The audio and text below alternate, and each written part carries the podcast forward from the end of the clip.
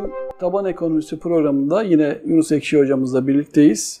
Hocam hoş geldiniz. Teşekkür ederim. Hoş buldum. Sağ olun. Hocam e, yoksulluk sorununa değineceğiz bugün. Aynı zamanda e, borca dayalı para sisteminin üzerinde duracağız. Bu gidişatı nasıl değerlendiriyorsunuz? Şu ana kadarki yapılan uygulamalarda herhangi olumlu bir gelişme oldu mu? Bu konularla ilgili öncelikle bir giriş konuşmanızı rica edeceğim. Buyurun.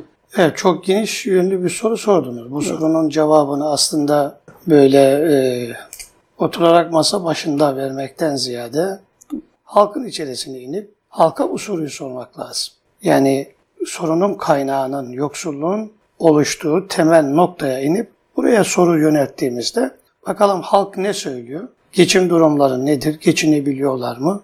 E, oradan alacağınız cevaba yönelik aslında vereceğiniz şeyler.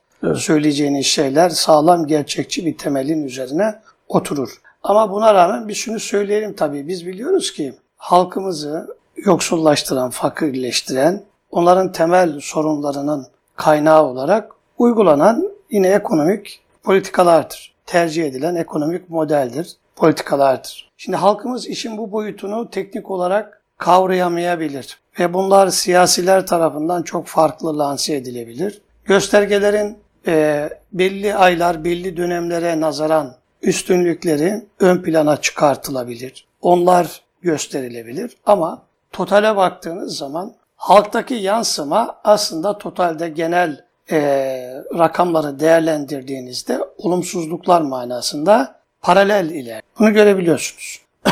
Şimdi bu yoks, yoks, yolsuzluğun kaynağı nedir diye Yoksul, yoksulluk hocam. yoksulluğun kaynağı nedir diye e, halkımıza ben temel birkaç ana manifesto vereyim. Sizi fakirleştiren, sizi yoksullaştıran, sizin ihtiyaçlarınızı her geçen gün daralmasına vesile olan e, temel uygulanan iktisadi yapı modelidir. Bu da borca dayalı para sistemi. Evet biz bunu borca dayalı para sistemi diyoruz. Yani onu halkın anlayamaz, anlaması için sizi aşama aşama öldüren ekonomik model diyelim. Hmm. Sizi sürekli borçlandıran model diyelim. Siz çalışıyorsunuz, üretiyorsunuz ancak sizin borçlanmanız üretiminizin çok ötesinde. Evet. Sizi çok daha fazla çalışmanız gerekir. O diğer yeni oluşan borcu ödemeniz için. Şimdi bunu anlamamız için devletin kasasını kendi kasaları olarak düşünsün halkımız ve herkes bunu kendisi yönettiğini düşünsün. Şimdi 2018 yılında Evet. e, daha önceki total manada ödenecek olan borçlar üzerinden baktığımızda kısa dönemde 102 milyar dolar bir ödeme var. Daha önce borçlar alınmış. Evet. 436 küsür milyar dolar. Bunun 70 küsür milyarı Merkez Bankası'nın, 126 küsür milyarı, e, 129 küsür milyarı kamunun, 307 milyarı e, özel sektörün olmak kaydıyla 438 milyar. İlk yani 2017'nin ilk 9 ayındaki borç. Şimdi bunun faizli ödemesi geldi. Şimdi bunu borç aldınız. Siz tekrar bu borcu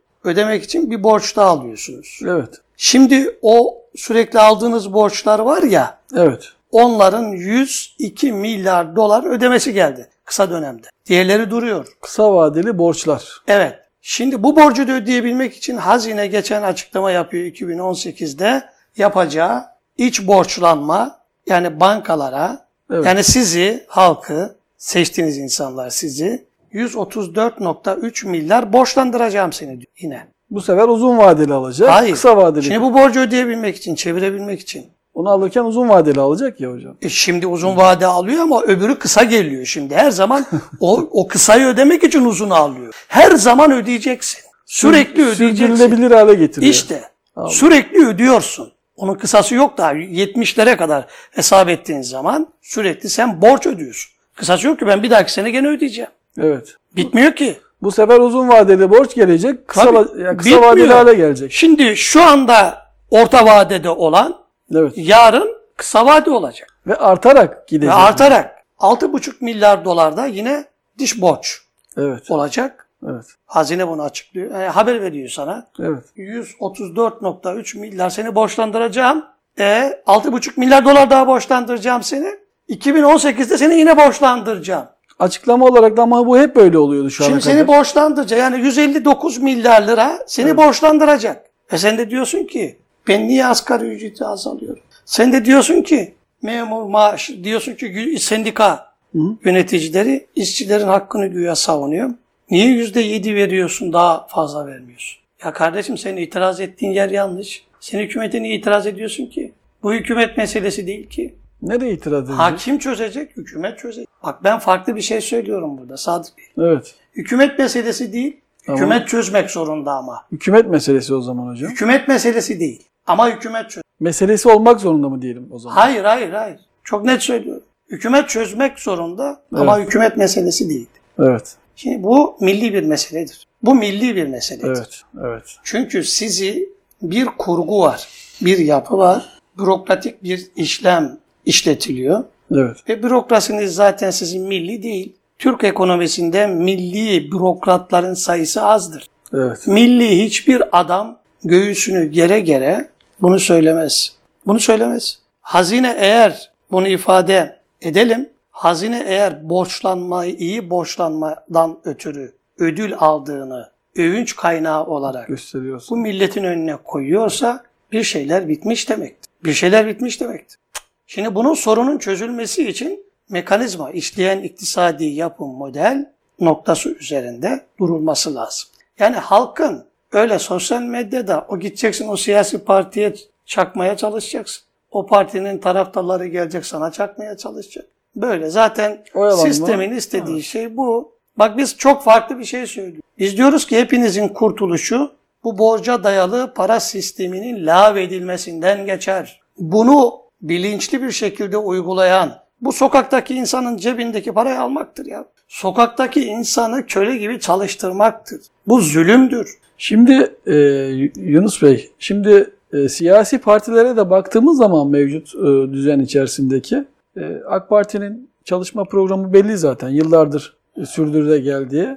MHP'ye bakıyoruz. Herhangi bir ekonomik program ortaya koyduğu yok. İyi Parti'nin ekonomik programı ile ilgili daha önceden konuşmuştuk. Burada eleştirileriniz olmuştu. E, CHP'de Sayın Kılıçdaroğlu'nun bir ara bir faizleri kaldırın, KH, KHK çıkartarak faizleri kaldırın şeklinde bir çıkışı olmuştu. Artık ben ona blöf demek durumunda kalacağım. Eğer bir haksızlık yapmıyorsam. Çünkü arkası gelmedi. Dolayısıyla e, Cumhur Sayın Cumhurbaşkanımızın da bazı söylemleri oldu. Sistem eleştir- eleştirileri de oldu ama arkasından dediğiniz gibi bürokratik destek ve siyasi destek tam olarak gelmedi. Bununla ilgili bir eleştiriniz ya da olumlu olumsuz düşünceleriniz nelerdir? Yani siyasilerin e, çabaları var mı bu konuyla ilgili? Şimdi siyasi partilerimizin içerisinde bu sistemin sistemden menfaatlanan insanlar karşı taraftaymış gibi her iki safta da dururlar. Evet. Bu CHP'nin içerisinde de var. AK Parti'nin içerisinde de var. Evet. Diğer partilerin içerisinde de var. Çünkü sistem siyasi bir ittifak, siyasi bir farkındalık ve siyasi bir ortak konsensüs oluşturularak sistemin değiştirilmesine tevessül etmelerini asla istemez. Evet. Böyle uyanmalarını da istemez. Bunu gerekçelendirir. Şimdi Kemal Kılıçdaroğlu beyefendi çıkıp bu konuyla ilgili meclise getirin. Evet. Yüzde bir yapın bunu destek vereceğiz demesini zaten iktisadi e, temayüller içerisinde gerçekçi değil. Ama o teklif, o teklif işi başka bir boyuta getirebilir. Evet. Getirmeliydi.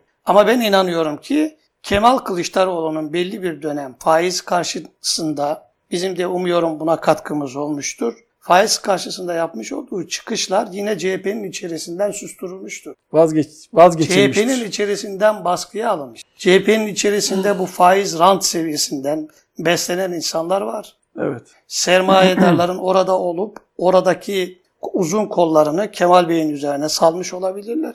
Bu AK Parti'nin içerisinde bürokrasi olarak var. Her tarafta var. Biz sonuca bakıyoruz. Uygulanan modele bakıyoruz. Ve bu milleti getirdiği sonuca bakıyoruz. Sonuç bu. Evet. Sürekli bu. Şimdi, şimdi bunlar diyor ki model olarak bunlar uygulayanlar. Ey Türk milleti bizim sizin üzerinizdeki hakimiyetimizi bu iktisadi modelle uygularsak biz seçilebiliyoruz. Çünkü güçlü sermaye, parayı elinde tutanlar size biz gerçekleri söylesek de bizi iktidara getirmiyorlar. Bunlar iktidara geliş süreçleri böyledir. Bütün siyasilerin. Bir burada Refah Partisi'ni ayırmak gerekir. Saadet. Zaten ona da Refah Partisi'ni söylüyorum. Döneminde. Evet. Rahmetli Erbakan da belli bir süre sonra zaten mücadele etmiş olduğu temel formatı da Evet. şey üzerindeydi. Faiz üzerindeydi. Faiz karşıtlığı. Üzerine. konu buraya gelmişken şunu da ifade etmek lazım. Evet. Bunu e, bir yazımızda da ifade ettik. Milli görüş üzerine adeta kül serpilmiş. Şimdi AK Parti'nin %20'sini milli görüş oluştu. Evet.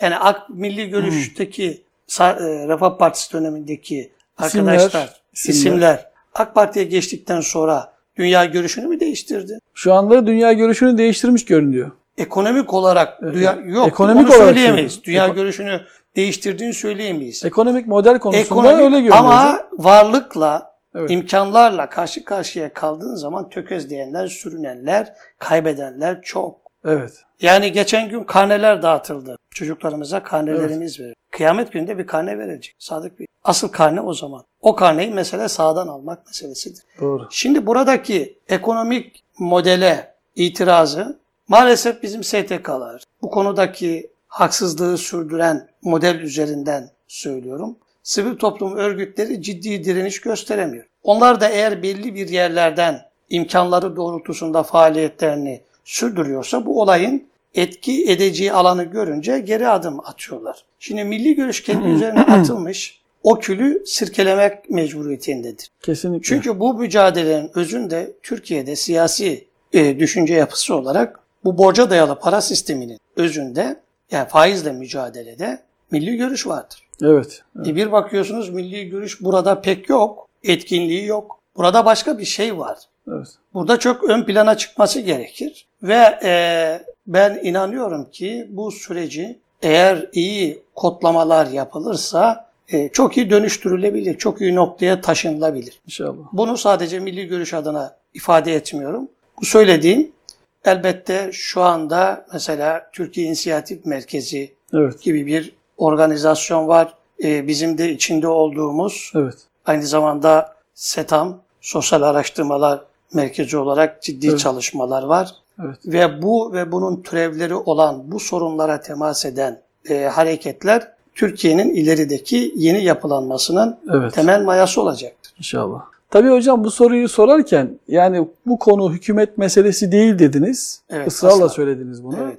Bunun siyaset eliyle düzeltileceğinizi söylediğiniz için Evet. burada ben parti isimlerini zikrederek herhangi bir çabaların olup olmadığını sorgulamak durumunda kaldım. Siz de güzel cevapladınız. Bu cevaplarınıza da baktığımız zaman, fiili duruma da baktığımız zaman bu o zaman siyasi bir mesele de değil gibi bir algı çıkıyor ortaya. Ha, kesinlikle işte biz özellikle şu anda AK Parti'deki e, bu politikaları uygulayan e, arkadaşlarımıza yani bu işe hassasiyetle bakan gerçekten milletin menfaatlerini gözetenler Evet. için bunu söylüyorum. Bunun içinde başkaları da demin ifade ettiğim gibi var. O arkadaşlarımızın buraya eğilmesi gerektiğini söylüyor. Yani onların önüne koydukları çözümsüzlük diye bir şey yok. Bunların her biri ödenir. Model ya da model değişikliği ve alternatifini ortaya koyabilecek program. Evet. Ha biz bunu çok açık ve net söylüyoruz artık. Biz Türkiye'nin ekonomisini bu boyutuyla tamamen değiştirecek, dışa bağımlılığını bitirecek, çok başlılığını bitirecek, iç dinamitlerini harekete geçirecek modelimiz var. Şu anda kulaklarını buna kapayan, şu anda belli kaygılarla, belli endişelerle olmaz diyenler yarın ciddi manada açmaza düştükleri zaman o zaman yanaştıklarında treni kaçırmış olabilirler. Evet. O zaman bambaşka bir boyut olabilir. Çünkü biz bunu ısrarla söylüyoruz. Bu mesele bir siyasi parti meselesi asla değildir. Bu mesele milli bir meseledir. Bugün Afrin olayı nasıl milli bir mesele ise Evet. nasıl ordumuzla beraber hükümetin bu hamlesini nasıl destekliyorsak hükümeti yönlendiren bu ekonomik politikaları da böylesine reddediyoruz. Bunları reddediyoruz. Kabul edilemez. Evet. Beni borçlandıramazsın ya.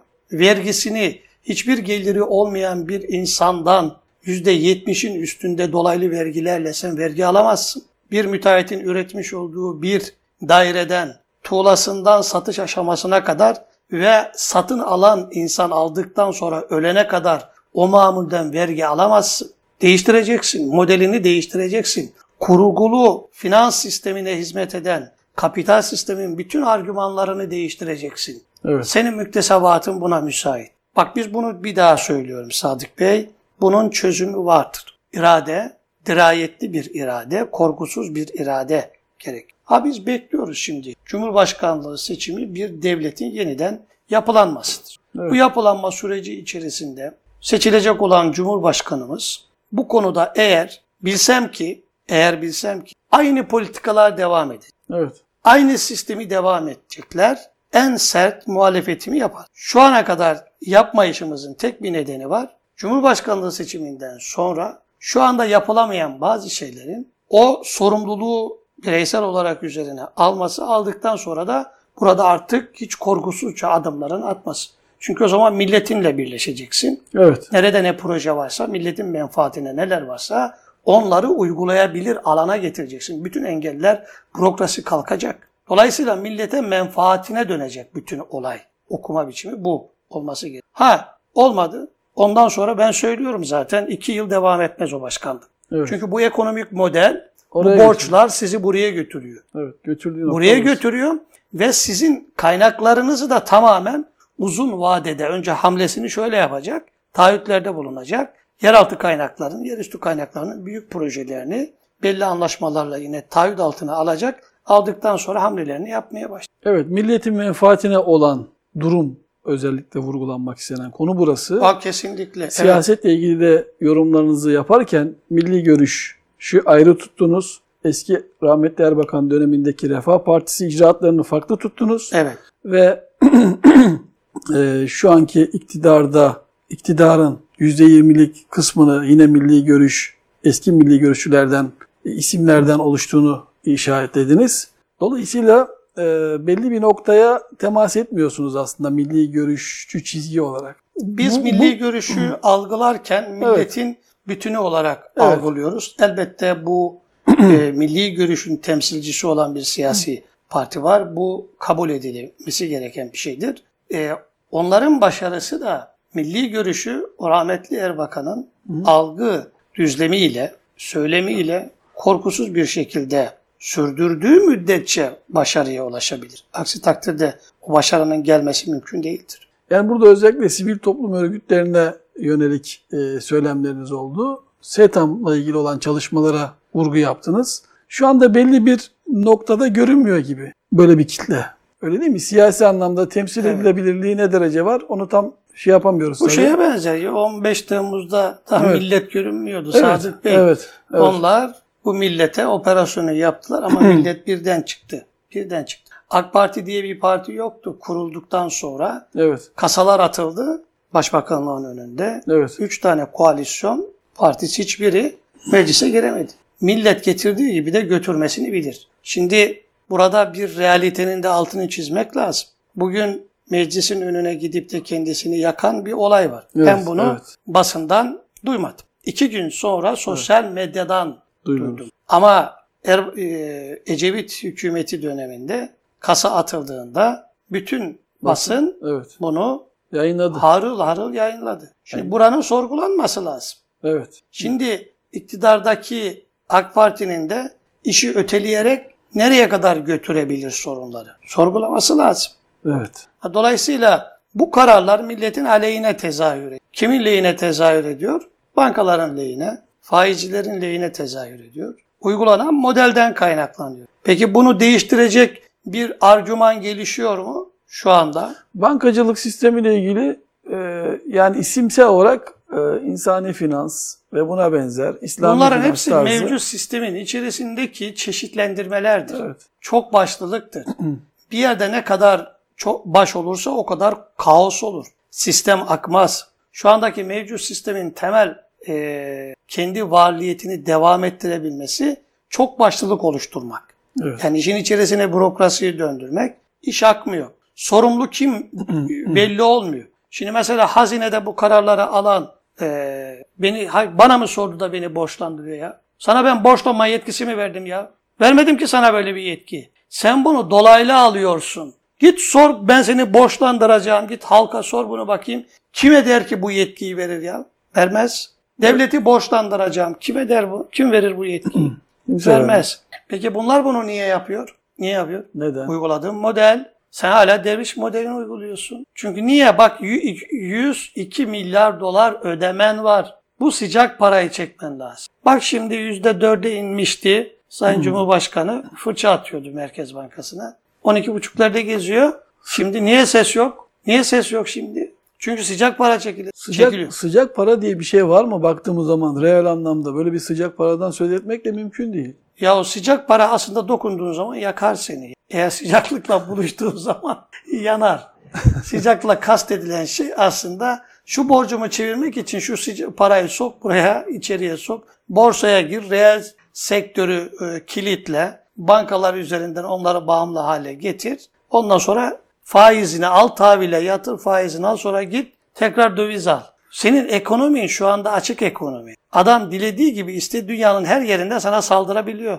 Ekonomik olarak saldırıyor. Şu anda devlet de bir, bir dönem bu bir dönem e, bu telekom firmaları vardı. Kredi kartı borcu sıkışan vatandaş gidiyordu. Onun posundan taksitle çektiriyordu. Komisyonu da veriyordu oraya ve e, bir şekilde kartını çeviriyordu. Bir nevi devlet de şu anda bankalara uzun vadeli borçlanarak kısa vadeli borçlarını kapatmak için o vatandaşımızın yapmış olduğu çözümü bir çözüm gibi sunuyor. Şimdi onu önce Kart devlet- çevirme gibi bir işlem yapıyor. Aynen öyle. Onu önce devlet bankalar arasında yapıyor. Sonra bunu da halka da böyle öğret.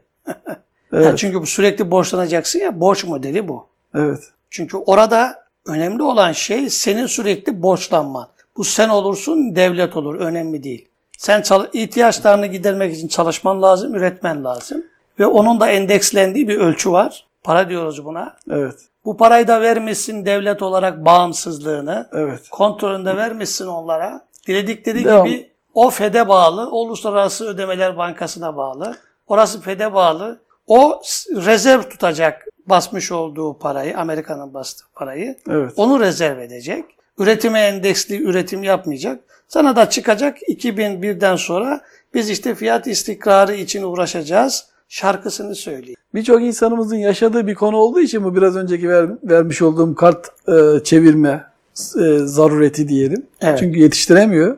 İcradan oradan buradan yazı gelecek. E, bir şekilde o karta da endeksli bir hayat sürüyor insanımız. Anlaşılsın diye bu örneği verme, verdim.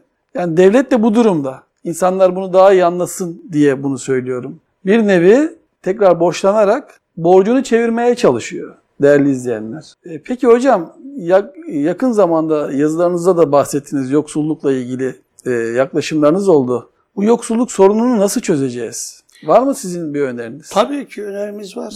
Buyurun. çözüm de var. Bu sorunları bir söylerken bunları bir e, sadece bir eleştiri bandında tutarak başka bir şeye hizmet etme gayesi gütmüyoruz. Bunları söylüyoruz. Diyoruz ki çözüm de var. Çözüm de var. Evet. Bunun birinci çözüm temel insanlarımızın şunu anlaması lazım. Şurada kanmamaları, realiteye baksınlar. Yani kendi durumlarına baksınlar. Ben şimdi hadi herkes ekonominin ana göstergelerini doğru kodlayamayabilir, okuyamayabilir. Hükümetin hamlelerini ya da siyasi partilerin çıkışlarını bazı duygusal bağımlılıklardan dolayı yanlış değerlendirebilir, doğruyu fark edemeyebilir.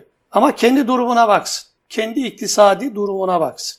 Alım Evet. gücüne baksın, ailesine baksın, çocuklarına baksın, mücadelesine baksın. Hayatın içerisindeki mutlu mu, mutsuz mu? Evet. Şu anda millet mutlu mu, mutsuz mu? Koşuşturma sebepleri Yüzde nedir? seksen üzerindeki insanlarımız verilen rakamlar yüzde seksen üzerinde mutsuz, mutlu değil, huzurlu değil. Yani bu şu demektir, her an patlamaya hazır bir bomba gibi. Evet. Her yerde sorun oluşturuyor. Bir insan mutlu değilse, huzurlu değilse o insanda her an çıkabilecek bir sorun vardır. Bir patlama vardır. Ve- Hastanelerini meşgul eder, doktorlarını meşgul eder, hakimlerini, polisini, savcını, her şeyini meşgul eder. Çünkü neticede bütün kurumlarımız insan içindir.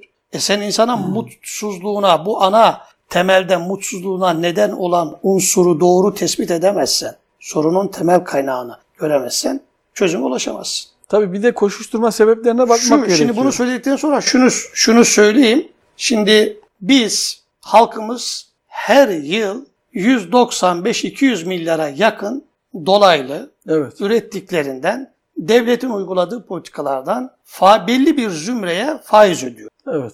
Yani AK Parti, faizin düşmanı olarak gelen AK Parti, Cumhurbaşkanımızın ifadesinde faize alternatif bir şey henüz daha ortaya koyamadı. Sayın Cumhurbaşkanımız bunu söylüyor. Alternatif yok. Sayın Cumhurbaşkanımızın çevresinde alternatif üretecek kapasitede insan mı yok? Var. Nerede? Kapasite deyince Nerede? kapasite olarak var hocam. E varsa buyur yap. Ama teori olarak yok belki de. Hani Ya Sen- kapa- teori varsa, kapasite varsa bu bir şekilde yapılır. E Bunu niye yapamıyorsun? Ya seni kim tutuyor? Bunu niye uygulamıyorsun? Ha var da yapmıyorsun. Çünkü sen halkın karşısına çıkıyorsun 50 tane gerekçe söylüyorsun. evet. Sen bu milletin karşısına çık. Bak hatırlar mısınız bilmiyorum. Sayın AK Parti'nin ilk dönemlerinde belli bir borç ödeme sıkıntıları vardı. İnsanlarımızın bir kısmı şu mesajları gönderiyordu. Ben bu ay maaş almayayım. Evet. Maaşımın yarısını bağışlıyorum. Sen projeni çık koy ortaya. Köklü faizi bitirecek projeni ortaya koy. Bak halk sana nasıl akacak. Halk ne der sana? Evet. Çok farklı bir halkla karşılaşırsın. Ha proje yok. Ama sen dersen ki "Ha, getirin paraları da bir faizler ödeyelim. Tekrar sistemi devam ettirelim dersen olmaz. O zaman halk kendini yakar. O zaman bu Adam tabii bunu niye yapsın? Evet. Maalesef. Bu iş bitecekse, bu iş bitecekse, aa ben de söylüyorum burada. Bizim modelimizi uygulasın. Benim varlığımın yarısını ben devletime vermeye hazırım. Evet. Bizim dediğimiz model uygulasın faizle ilgili. Böyle insan da çok. Çok var evet. Bu model, model İnsanımız, değil. insanımız Biz ne diyoruz buna? Özetliyorum bunu. Buyurun. Biz bu tanımlamayı yaparken mevcut kapital sistemi kardeşim kaldırıp bir tarafa koyacaksın. Bu uluslararası ilişkilerinle o başka bir şeydir. Onu ayrıca dizayn edebilirsin. Takip- takip eder. İç ekonomik modelini değiştireceksin. Politikanı değiştireceksin. En azından alternatif koyacaksın. Bu tabii alternatiftir. Tabii bunun tek bir nedeni vardır. Ekonomi dediğimiz zaman insan faktörü, sermaye faktörü, emek faktörü dediğimiz Evet. bir de senin kaynakların. Buradaki bu sermayenin kontrolünü üretime yönelik kurgulayacaksın. Ama önce buna sahip olacaksın. Sermayeye sahip Üretimi olacaksın. öldürmeden üretime yönelmiş. Değil mi hocam? Üretimi, üretimi de böyle. Yoksa mevcut Üret- sistem üretimi kastetmiyorum öldürüyor. ben yani. Evet. Zengin holdinglerin paralarını nüfuslara bölerek bizim milli gelirimiz bu kadardır. Böyle bir şey Evet. yok. Evet. Eğer adam sana çıkar der halk. Sen diyorsun ki açıklama yapıyorsun. Milli gelir kişi başı bu kadar diyorsun. Kaç lira? Ama İşte kaç kişiydi o? 10 bin dolar diyorsun. Türkiye'nin milli geliri. Adam çıktı sana dedi ki ya ben diyor 10 bin dolarsa bana 5 bin dolar versene dedi. Gelir olarak. Evet. Benim yok hiç. Evet. Benim nüfusumu bölüyorsun. Zenginlerin parasını bölerek böyle bir hesap yapıyorsun. Böyle bir şey olabilir mi ya? Bu akıllı alaydır ya. Böyle bir saçmalık olabilir mi ya? Milletin gelir düzeyi belli. Ahmet'in parasını Mehmet'e bölüyor. Bölüyorsun hesap kitap. O zengin, zenginleşenler var mı? Var. Ya, yani fakire ne zenginin şeyinden parası. Ya ama genel olarak Onun hayatını etkilemiyor ki. nüfusa buluyorsun. Diyorsun ki onun payı. Ya böyle bir şey olabilir mi ya? Ve o insandan sürekli sen dolaylı vergilerden vergi alıyorsun. Ben çok net ifade ediyorum. Evet. Önerdiğimiz taban ekonomisi modelidir. Taban ekonomisi modeli mevcut şu andaki finans sisteminin tamamen gözden geçirilerek yeniden yapılanmasıdır. Bankalara şu anda milletin üzerindeki yaptığı zulmü tamamen bitirmedir. Bütün faiz olgusunu bitirme modelidir. Ve bunu uygulayacak olan da bu işe inanmış kadro gerek. O kadro var mı? Var. Ama etkin değil şu anda. Karar merciinde değil. Değil. Evet. O kadro Potansiyel de var. var. Karar merciinde değil.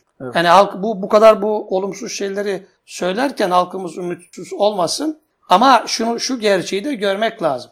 Ağlamayan çocuğa mama vermezler. Evet bugün e, siyaset, yoksulluk, ekonomi ve borca dayalı para sisteminin getirdiği noktaları anlattık. Yunus Ekşi hocamız bu konularla ilgili bilgilerini bizlerle paylaştı. Kıymetli izleyenlerimiz programımızın sonuna geldik.